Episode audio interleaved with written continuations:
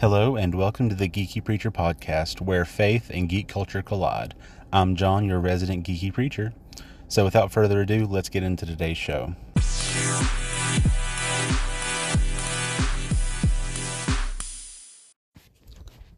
And welcome back. I'm really excited to bring this first episode to you guys. This is podcast has been on my heart for so long that uh, I wanted to make sure that it was going to be a good first intro topic to what you can expect from this channel and I prayed about it, sought God for a while, and I settled in on the topic of Dungeons and Dragons. Like a lot of you are probably sitting there thinking, Dungeons and Dragons, isn't the church kind of opposed to that? And yeah, there was a thing back in the 80s called the Satanic Panic. And a lot of churches considered it taboo. It was teaching kids witchcraft and leading them into Satanism and all these other lovely, lovely things that were blown out of proportion. I will say D&D has been a phenomenal outreach for me personally uh, in our home game as well as a few other games I've been involved in. There are churches in my area that are now using it as an outreach tool. And we're seeing a lot of uh, good pro- productive ministry come out of D&D games, which is something that, you know, years ago they would have laughed out of most sanctuaries. But that's where we're at right now. Um, so in this podcast, I'm going to try to show you how D&D can relate to the church, at least on this first episode maybe some more later. I might bring in some of my players to guest on the show. We'll see. I don't know.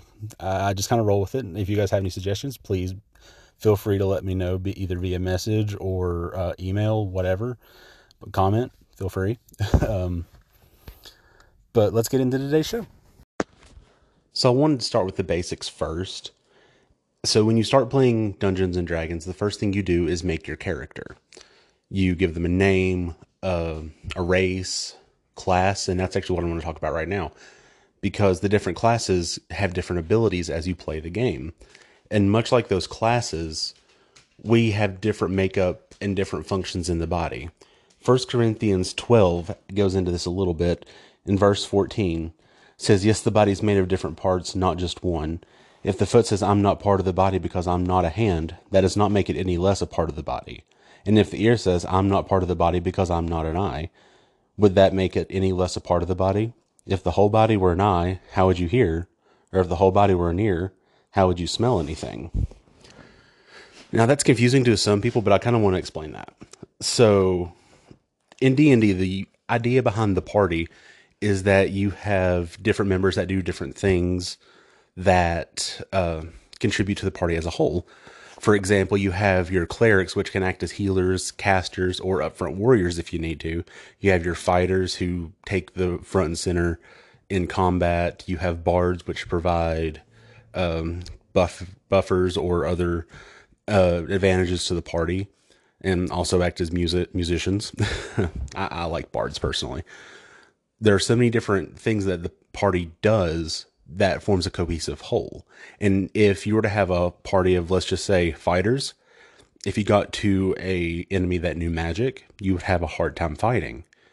Or if you got had a party of just wizards, you would have no one to handle the upfront fighting, and because of that, the party would be weaker as a whole. So it's that that diversity that really makes up um, the core of the party. You have to have diverse abilities, diverse power, diverse everything really. I mean, it's the different people coming together to achieve a goal that makes the game so beautiful.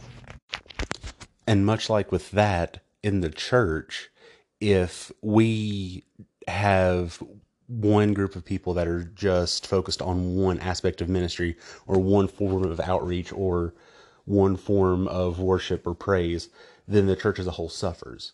We have to be willing to diversify and reach out and play to our strengths. For example, I'm known as the geeky preacher. Hello.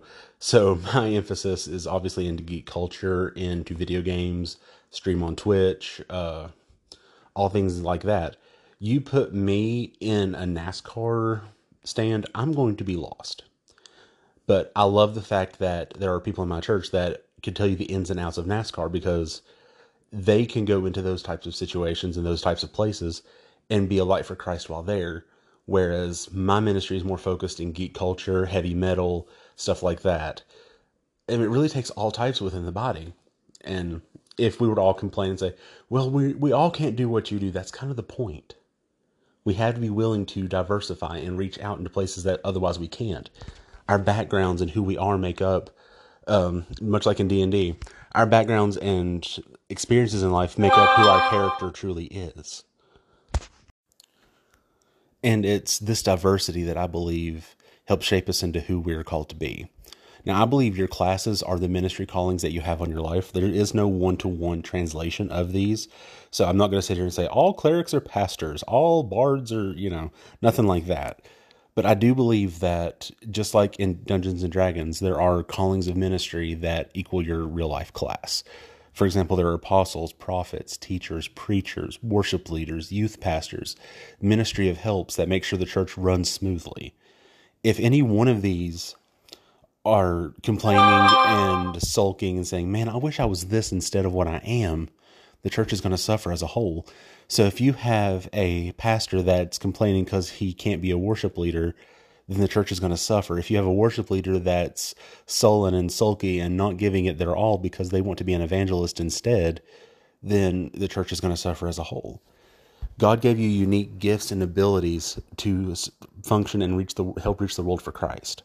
And it's in these using these abilities that he is most glorified. Now, I know what some of you are thinking. That's all well and good that these exist, but how do I know what calling is mine? How do I know where I fit into the body? And I wish there was an easy way to say there's one answer.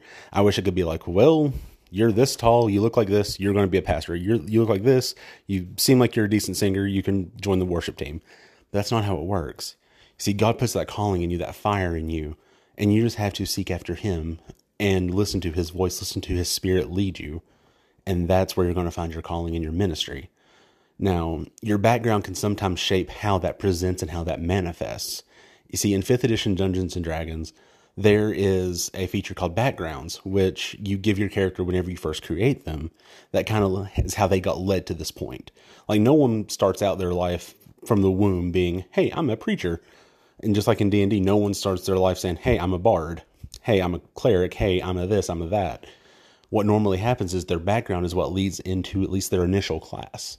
For example, my favorite class and my favorite character I've ever ran, cleric, um, my dwarven life cleric, woo. Um, he was an acolyte, which means he was raised up in a church, abbey, monastery, something along those lines. And because of that, he led directly into being a cleric. His background led him down his path. Like how I'm doing this podcast right now, the geeky preacher. Growing up, I was a geek. I mean, I still am. Dungeons and Dragons, tabletop gaming, video games, movies, all that. And whenever I'm ministering to those crowds, I can kind of use that as an in. So while I'm called to multiple services within the church, I specialize in geek culture. And I'm sure God has a specialty put aside for you as well. And, you know, your background doesn't necessarily dictate that you have to do that. I say all that to say this, though. Um, if you look at the 12 disciples of Jesus, the 12 that are mentioned in Scripture, Matthew is a tax collector. He came from a really rough background. Some would almost argue that it was the criminal background in Dungeons and Dragons because of what the, how the Roman Empire dictated taxes. Then you had Simon the Zealot, who was the polar opposite, and he was essentially a militant that was a rebel against the state. Um, then you had John and James, two fishermen. They were just day workers. So, I mean, your background doesn't always determine what you turn into. But when James and John would minister, they could talk about fish. They could get in with those guys and say, hey, let me help you with that net. Oh, by the way, we serve the risen Messiah. And uh, Simon could go back and say, hey, by the way, y'all, I found the Messiah. We don't have to keep searching for him. We don't have to keep fighting. He's his not going to take over Rome like we thought. He's coming with a kingdom of love.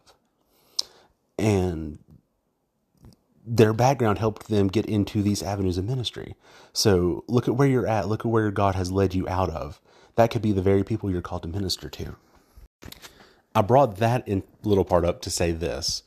One of the best parts of Dungeons and Dragons, in my opinion, is the ability to role play a character, to get into their mind, to become them for a little while sitting around a table with your friends. And with the different backgrounds and different things that can happen, a lot of times that can lead to inter party conflict. Like, let's say you have a paladin that is sworn to uphold truth and justice and law, and you have a rogue that, you know, occasionally likes to pick the pockets of a passerby. Obviously, the paladin's not going to go for that, and obviously, the rogue is going to say the paladin is probably a little stuck up. So, but a good inter-party conflict can sometimes enrich the character story, enrich what's going on within the game. But when it goes wrong, it can fracture friendships and ruin stuff. And I don't think anybody understood this as well as Jesus did, because, like I mentioned earlier with Simon and Matthew, in today's society, they would come from polar opposite sides of the political spectrum, one being uh, extreme, two different sides of the extremist ideal. And whenever they both came to Christ, they were united in that brotherhood and that discipleship. So keep in mind, whenever you go to a church, you're not going to agree with everybody there. You're going to have conflict. But what you have to remember is that you both serve Jesus you both are there for him because you love him and are united in that brotherhood, sisterhood, in that family. However, you want to say it, we're united. It is that common goal and that common purpose that unites us, and that love that you share for him will bring you all into a place of love for each other. Because he said you will that you will know you the world will know you are my disciples by your love for one another. So just going back into story time with some of my home games I've, we've had in the past, there was a paladin and a not quite rogue but wizard that we had playing in our party for a while, and constantly trying to break the law, do little things to get on people's nerves, like cause basically a super chaotic player. We had a lot of fun with it because the inter-party conflict between the two could get very heated sometimes, but outside of the game they were really close. And eventually their characters became close too because of their common goal that they were trying to save the world. And really, that's how it should be in the church as well. Yeah, we have different ideas. We're not always going to agree on even theological matters, but it is that love that we have for each other and our love for God that unites us. We have to keep that unity no matter what. We have to keep that goal no matter what. Because if the party starts to fight each other, eventually the enemy comes in and wins. And that's what we got to prevent. So, uh, with the inter-party conflict coming up, the big question is how do we as a group achieve our goal? Heck, what is our goal? I think Christ defined that in the Great Commission when he said, Go out into all the world and preach the gospel. Now, how does one preach the gospel? A, one delivers the good news of Jesus Christ to the lost, the sick, and the hurting. But we, it's also our responsibility to take care of those that are in need, um, help the poor, the widows, the orphans, as it says in Scripture, take care of those that cannot help themselves. I think that is an important part of our mission here on earth is to be and to be Christ's representatives on the earth. Look at the example he left. He was constantly helping those in need. He was healing the sick, talking to the marginalized, loving on them, taking the message to the streets rather than to the synagogue. A good friend of mine is really famous for saying Jesus only performed two miracles in the church. Everything else he did was in the streets. And I believe that is why we're here ministry does not just happen in a church, ministry happens in other places as well. That is part of our goal as a party. if you want to compare the church to a Dungeons and Dragons party, part of our goal is to bring that gospel and show them Christ outside of the four walls of the church. Yes, being in the church is amazing and it is part you have to be part of the body. That will help strengthen your faith, that will help you move forward. But I really feel that as a Dungeons and Dragons adventuring party, our biggest goal is outreach and to share that gospel outside of the four walls of the church. An idea that's been bounced around with us prior, for example, um, is forming an adventuring party in your church to go out to the streets to share the gospel. Um, and I don't necessarily mean running up to random people saying, You're going to hell if you don't know Jesus. That's not a good way to evangelize or to share his love with the world.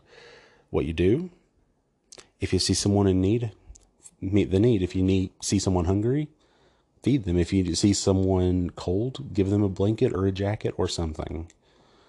Meet their needs because that's what Christ did whenever he traveled. He met their needs both physically and spiritually. And I'm telling you, people will be more willing to listen and look up to someone that's will, that's helping with their physical needs as well as their spiritual and emotional needs. So keep that in mind whenever you're sharing the gospel. Remember, these are hurting people.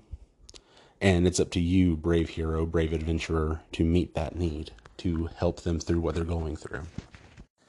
And it would actually be a really good idea, I believe, to take multiple people with different backgrounds and different callings within the church with you on this adventuring party. For example, it would be great to take an evangelist, but also be great to take a ministry of helps because they're going to know how to get resources that these people could use outside of the four walls of the church. That's what I mean when I say gather your adventuring party, because that diversity that you carry outside of the four walls as a group, in coherent movement and planning and adventuring forth, that is going to make all the difference in the world. Now, could y'all please sit tight for 30 seconds for a word from our sponsors? And we're back.